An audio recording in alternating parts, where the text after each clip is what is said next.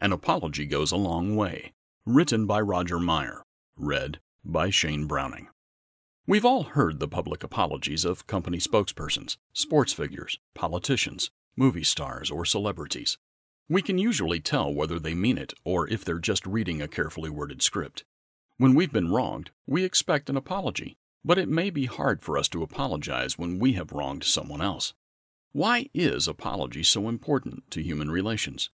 The old saying that, quote, an apology goes a long way, unquote, means it's effective and yields a positive result. When a company apologizes for selling a defective product or failing to live up to promised service, it usually wins back customer trust. The apology may require rectifying the problem by fixing the defective product or by other kinds of restitution. When a friend or family member has spoken hurtful words or otherwise wronged us, a sincere apology usually wins our respect and forgiveness. Apologizing can be a hard thing to do. Our human nature fights against admitting we have done wrong. Emotions and pride can get in the way. Sometimes a person fears that apologizing shows weakness or will bring a consequence if wrongdoing is acknowledged. An apology should admit a mistake and express regret. It's an important remedy for healing a damaged relationship. It tells the wronged party that the relationship with them is important. An apology helps resolve disputes and conflicts. An apology has a number of positive effects for both parties. It does not erase past actions or the harm done, but it can erase the negative effects of those actions. A sincere apology brings relief by releasing the emotions, anger, resentment, and bitterness. The apology soothes the wounds and begins to heal the hurt. It allows the mending of the relationship to begin.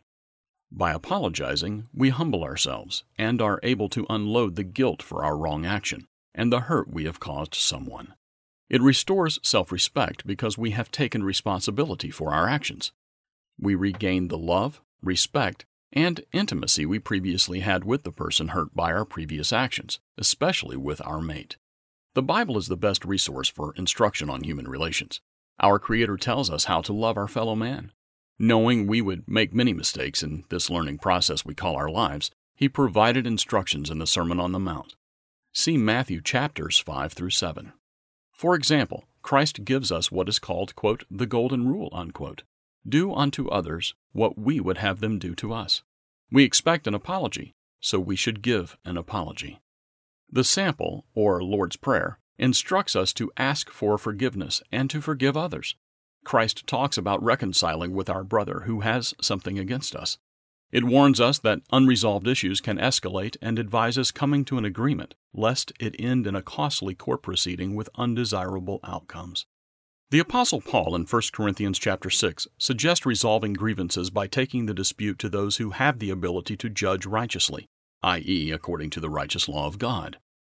This is better than submitting a dispute to the secular courts of the land, which reject the law of God. It is far better to simply say, quote, I'm sorry, I apologize, unquote. And depending on the circumstance, we should offer appropriate restitution to repair any harm done. Restitution may mean fixing or replacing something that was broken or defective, or giving compensation that remedies the damages. If you need to apologize, you may want to ask God for help to have the right approach. To access some articles that discuss this very important principle, read Prayer, Our Lifeline to God, and Five Keys to a Successful Marriage.